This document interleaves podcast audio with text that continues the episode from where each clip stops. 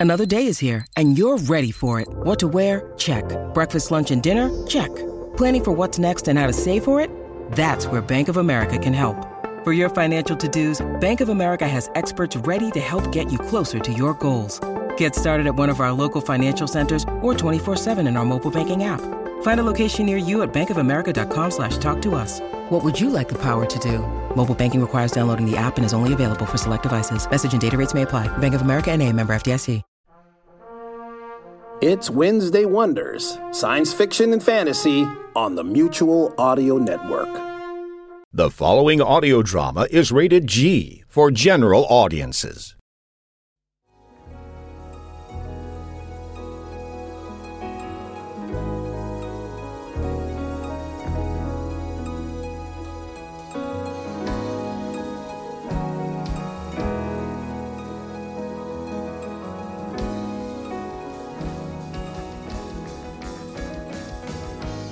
Welcome to Chronosphere Fiction. This is your pilot, Daniel French. On this episode, we bring you something geared a little more towards our younger passengers. Writer Patricia Keeler brings you an adventure with an anxious rodent. This episode is part one of four in this story. So sit back and enjoy part one of Harry the Hamster Goes to Venice. On a leafy street in a windy town, there lived a very lucky man named Mark with his very lucky wife named Lucy. In fact, Mark and Lucy were so lucky that they lived in a huge house with great high ceilings and big wide rooms. Too many rooms to even count on both hands.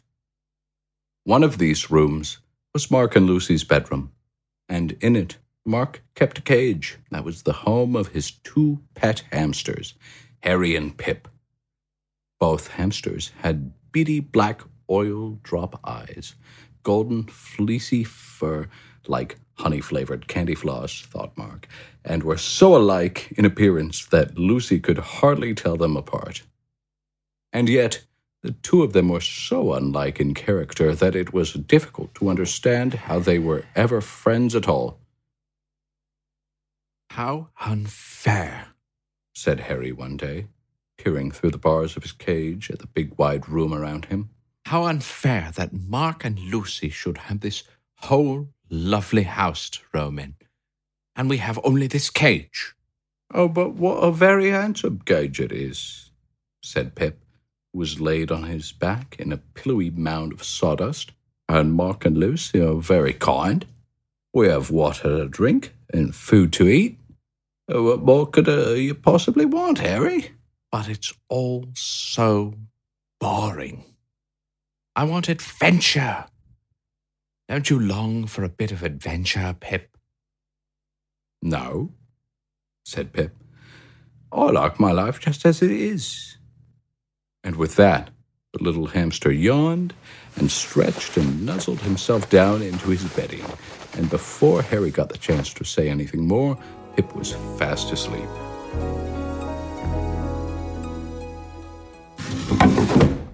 The next morning, when Pip and Harry awoke, there was an open suitcase on Mark and Lucy's bed, and the two of them were rushing around in their dressing gowns, trying to fill it. Have you got the passports? cried Lucy, digging through a chest of drawers. Got 'em, cried Mark, from inside the wardrobe. Have you got the sun cream? Oh, Mark and Lucy were really a lucky pair. If it wasn't enough to have this whole great house in which to fuss and frolic, they were now off on a trip to a completely different part of the world. A two week holiday in Venice. Ah, Venice, said Harry to Pip, leaning through the bars of their cage to gaze at the open suitcases. Where they have canals instead of roads, and boats instead of cars. Think of the adventures we could have. Don't you just wish that we were going too? Why would I want to go to a place like that? A bit of dry sawdust to snuggle into is all a hamster needs. And a hamster wheel is quite enough adventure for me. Well, it's not for me, said Harry. who couldn't stand the piercing squeak the hamster wheel made when either he or Pip were in it. I tell you, Pip, we should sneak into Mark and Lucy's suitcase and have a two week holiday in Venice ourselves. A holiday in Venice? Have you gone completely mad, Harry? oh, no, no, no, no, no, no. You won't find me doing anything like that. Besides, we can't even get out of our cage. Oh, yes, we can. I've got a plan.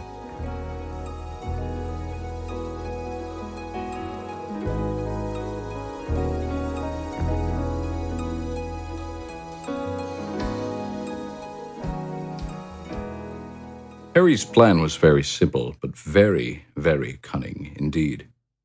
Now, every time Mark went away from his great house to go on a holiday, which was three times a year, the lucky man, he always took his two hamsters out of their cage to kiss them one final goodbye before he left. Mark was a big man, but he was also a very soft and kind man, and he loved his two hamsters very much. And so when Mark, sobbing and blubbering like a baby, opened the cage door and lifted the two little rodents up in his hands, he did not notice that one of those hamsters sneaked up the sleeve of his jacket. Indeed, Mark was so overwhelmed by tears that when he put his hand back in the cage, he wasn't even aware that it was only Pip that jumped out. Oh, poor Mark. He really was very upset. In fact, was crying so much that when Harry scrambled right up to the shoulder of his sleeve, down underneath his vest, and then out through the leg hole of his trousers, he never once felt a thing. Completely undetected, Harry scampered across the floor, scaled the corner post of bed, hopped off the pillow, and then buried himself deep down into Mark and Lucy's suitcase. And when Mark and Lucy opened the suitcase in their hotel room in Venice, neither of them spotted their little pet, Harry Hamster, climb out and scuttle away in search of adventure. Harry ran along the hotel corridor as fast as his little legs would carry him. He had no clue where he was or any idea where he was going, but this did not matter one tiny bit to Harry. All he'd known his whole life was a little cramped cage with no room hardly to walk in, but now he could feel all the marvelous space high and wide all around. And he ran and ran and ran. My word! How about this? cried Harry as he scuttled through the halls. I never knew my legs could move so fast. Harry zigzagged across the hall, sometimes skipping and sometimes jumping right up high into the air, laughing all the while. He'd never felt so free. And yet this freedom still wasn't enough. Yes, the ceilings were high in the hotel and the walls were wide, but they still formed a cage of sorts. What Harry wanted was to be able to look up and around and see nothing but the clear blue sky and the enormous distance to the horizon. He had to get outside. But he wasn't alone in the corridor.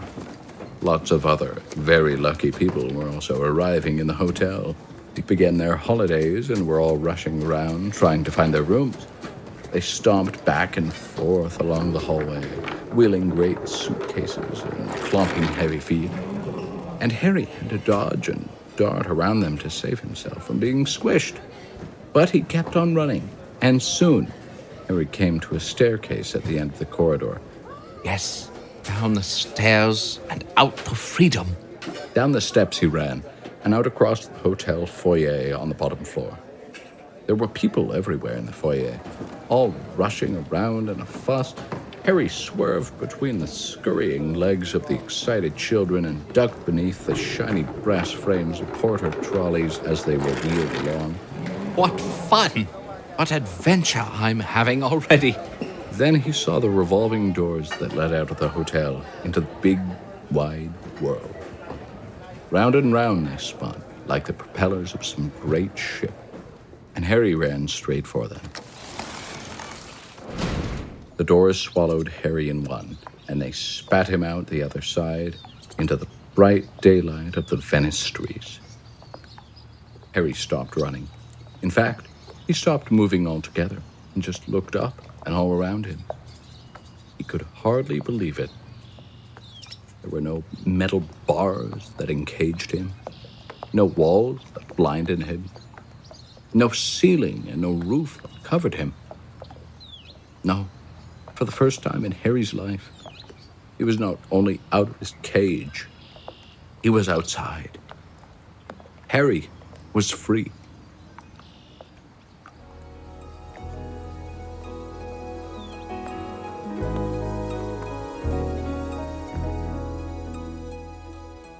He looked again at his surroundings, carefully this time, taking everything in.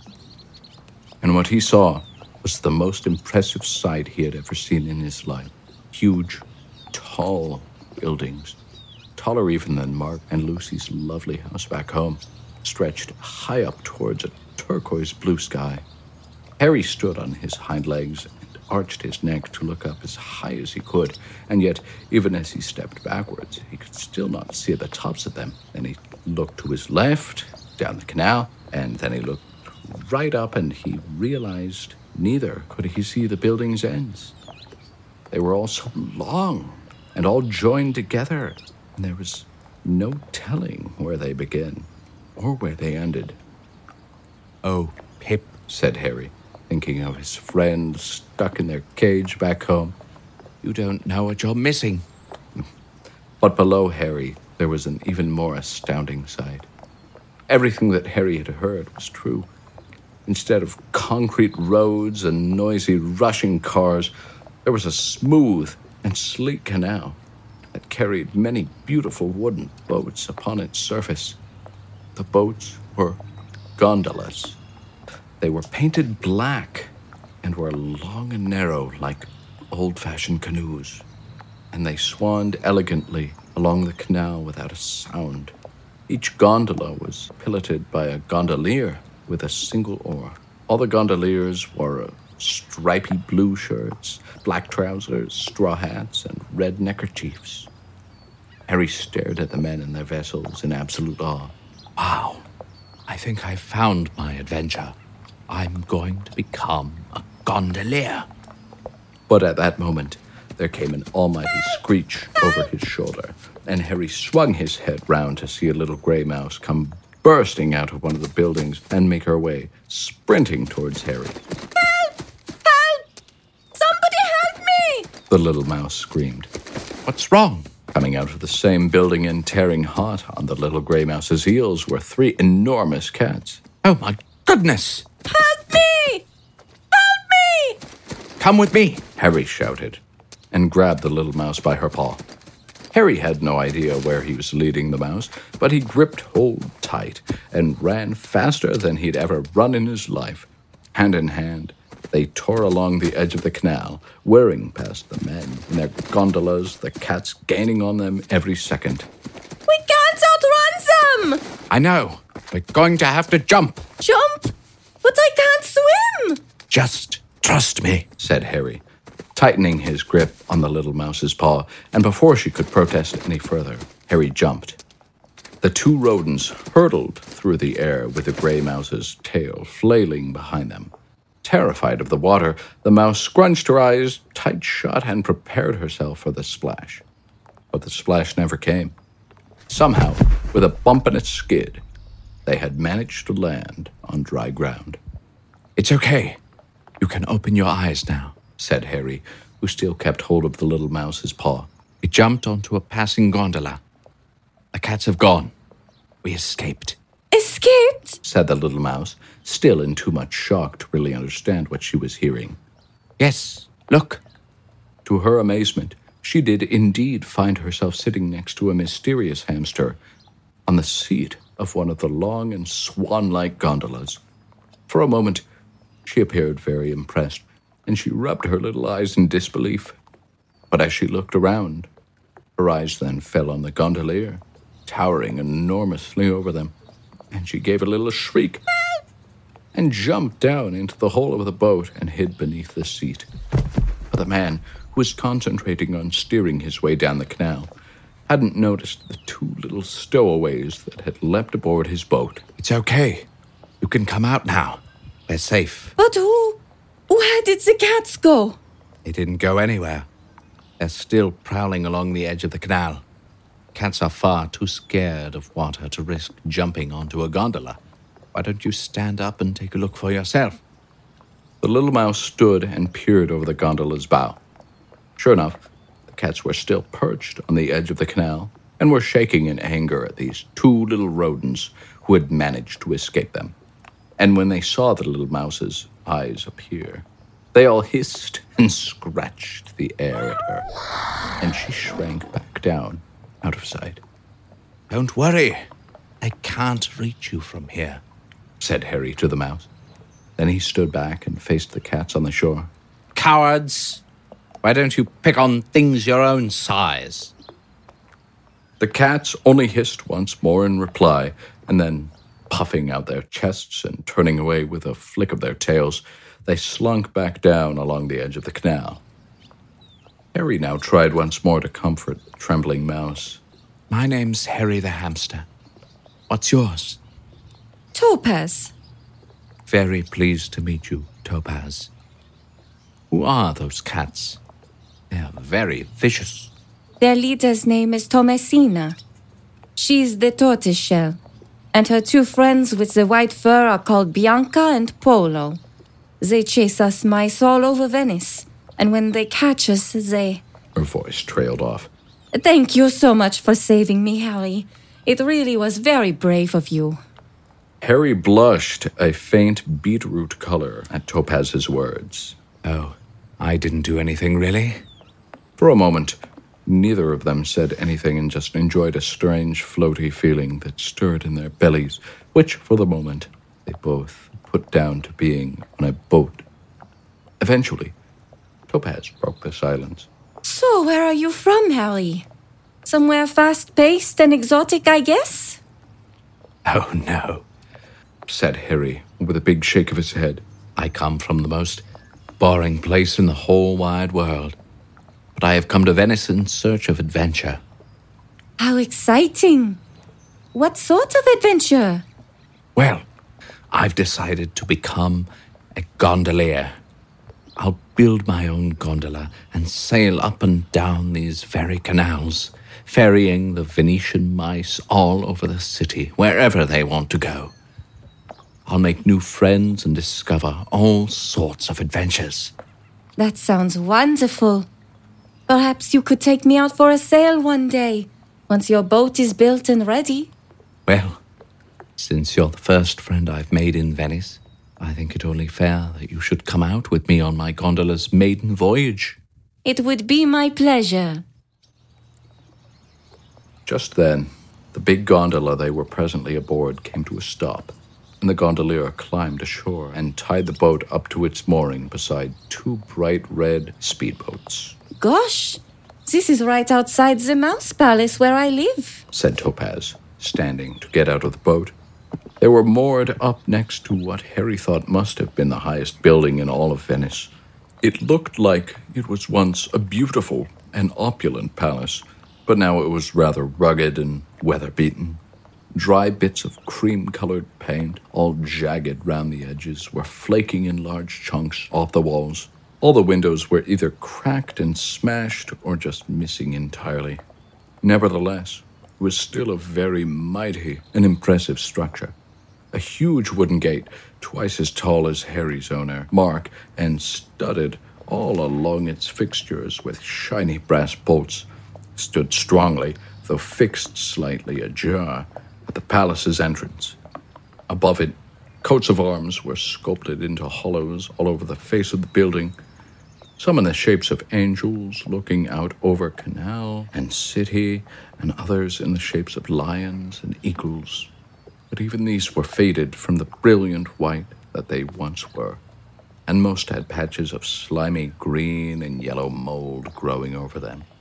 But what struck Harry the most as he gazed up at the gigantic construction was the sheer size of the thing. It was enormous. It must have been as long as 20 gondolas and as high as 30 gondoliers. Wow, is this really where you live? Oh, yes. It's where all the Venetian mice live on this side of the canal. It's beautiful. You really are very lucky. Thank you. said Topaz, and she lowered her eyes slightly and looked down at her toes. Well, I've got to go now. It's been nice meeting you, Harry. And you, Topaz. The little mouse hopped onto the shore, but before she scuttled away, she turned back to Harry and said, Be sure to come back this way once you've built your gondola. I'll be looking out for you. Of course I will. And thank you for today. Harry wanted to say that it was no trouble at all, but before he had the chance, the little mouse had dashed away and disappeared through the gap in the giant gate. Harry climbed out of the gondola. My word. He said out loud as he skipped along the edge of the canal. What a very fine mouse I've made as my first friend here in Venice. I must start building my gondola right away. I can't wait to see Topaz again. I wouldn't count on it. hissed a voice behind him. You'll be lucky if you ever see the light of day again. Harry turned to confront the sound, and he was met face to face with a huge pair of green eyes and a snarling mouth of glistening white fangs. They belonged to a tortoise shell. To Thomasina, You can escape us once, said the cat, her hot breath beating over Harry's face. but this time you shall be lunch. Ah, oh, no, I won't, said Harry, and he span round to sprint away. But as he turned, he was stopped in his tracks by Thomasina's two friends, Bianca and Polo, who had crowded round behind him. He was cornered on all sides. So, guys, Purred Thomasina to her companions. I'm getting hungry. Shall we start with his ears or his little stubby tail? The cats bore down on Harry all round. They peeled their lips off over their gums and snarled in his face. Long strings of saliva dangled from their teeth, and Harry could smell the hunger on their hot breaths. Harry shook. He was petrified, but he wasn't going to give up without a fight. Before he even knew what he was doing, Harry jumped up and grabbed Thomasina's whiskers with both paws and pulled down on them as hard as he could. The cat screamed, and as quick as a blink of the eyes, Harry sprinted beneath their legs and was scampering away down the edge of the canal before Thomasina even knew what had happened.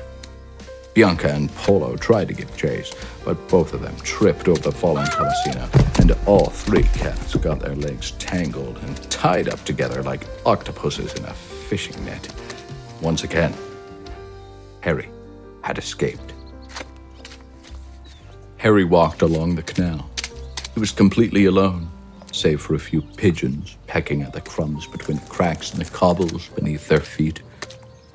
The jet black gondolas skimmed gently below him, and the bright white balconies of the buildings shone like mountaintops in the afternoon sun. Yet Harry could not enjoy any of these sights. He was badly shaken by his ordeal with the cats, and he kept looking back over his shoulder as he walked. He wanted to start searching for some suitable materials with which to build his very own gondola but he was too afraid to let his guard down for fear the cats might return. Harry continued anxiously along like this for some time, and in the end he became very tired and wanted to stop somewhere secluded and have a good rest. But not knowing the city of Venice at all, and having nowhere to go and no one to turn to, he could see no other option but to keep on walking and see what fortune brought along his path. It seemed, however, that Harry must have used up all of his good fortune for one day when he'd met the lovely little mouse Topaz, for what happened next was very unfortunate indeed. Harry had only been vaguely aware of the deep buzzing noise that was slowly approaching and growing louder from behind him. He was just too deeply lost in his worries, but now noise had risen to an almost deafening level, and Harry suddenly noticed that all the gondoliers had stood up in their boats and were waving their fists and shouting angrily. Slow down, you maniac! Went the chorus of gondoliers. We'll be drowned! Buzzing was so loud now that the windows in all the buildings along the canal were shaking in their frames, and Harry could even feel the bones in his skeleton starting to tremble. The racket, of course, was being caused by one of those bright red speedboats that Harry had seen moored up outside the Mouse Palace where Topaz lived. Only now, it was no longer tied up and silent, but hurtling down the canal towards Harry at terrific speed. The scramble of the gondoliers was nothing short of chaotic. They gaped, they shrieked, they floundered, they panicked. They began rushing frantically to get their boats out of the way of this great approaching monster, but now the speedboat was almost upon them, and the men all began to abandon their gondolas. Some were close enough to jump up onto the shore, but most had no choice but to throw themselves straight into the water. The speedboat came mercilessly crashing through the empty gondolas, sending oars and shards and splinters and planks flying in every direction, and went whooshing past Harry in a terrific blur of red. For a moment, Harry thought that he was very lucky, for not a single piece of shrapnel from the exploding gondolas came anywhere near him. But no sooner had he thought this than he looked back in the direction the speedboat had come from and saw the most frightening thing he had ever seen in his life. A huge wave was rising high up from the canal in the speedboat's wake, and Harry knew that at any second it would come crashing down upon him. The gondoliers scattered, the pigeons flew off in a flap, but Harry could do nothing but stare aghast at the giant wave that was peeling along the shore towards him.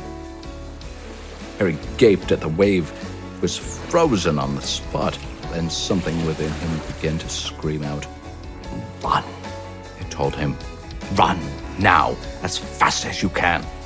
If Harry hadn't listened to that voice, then there is no doubt he would have been drowned. But Harry did listen.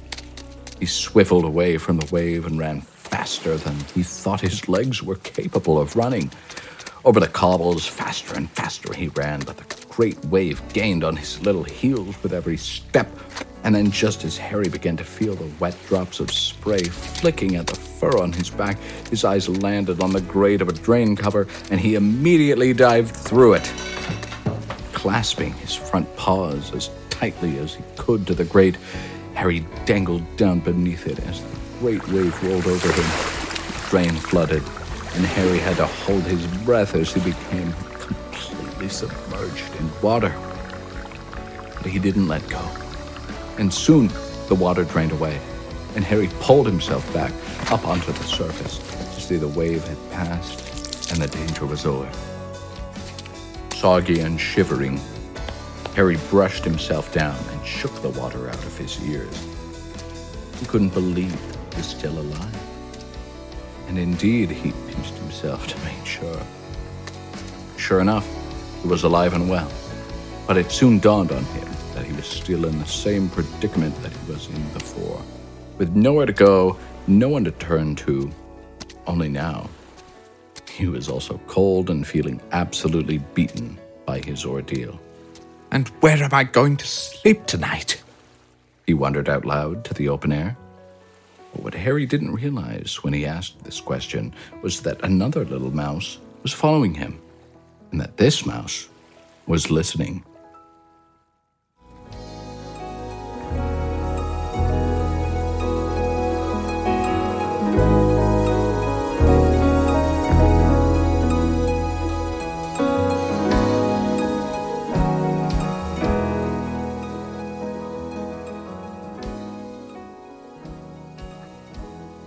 And that is part one of Harry the Hamster Goes to Venice.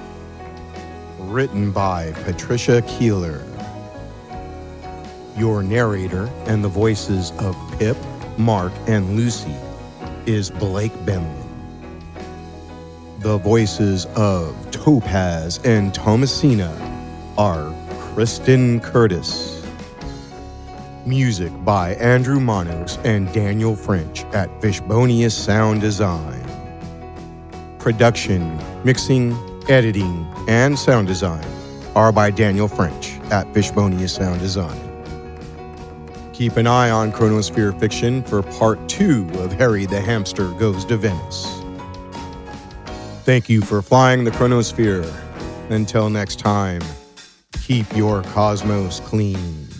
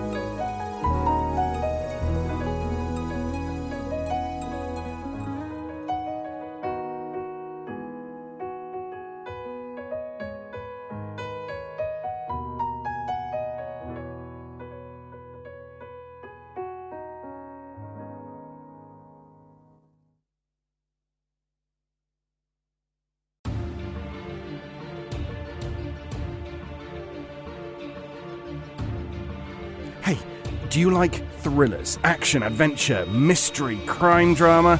Well, you're in luck because here on the Mutual Audio Network we have Thursday Thrillers. You can subscribe and have a dose of adrenaline pumping audio every Thursday from your favorite podcast player. Get it here now.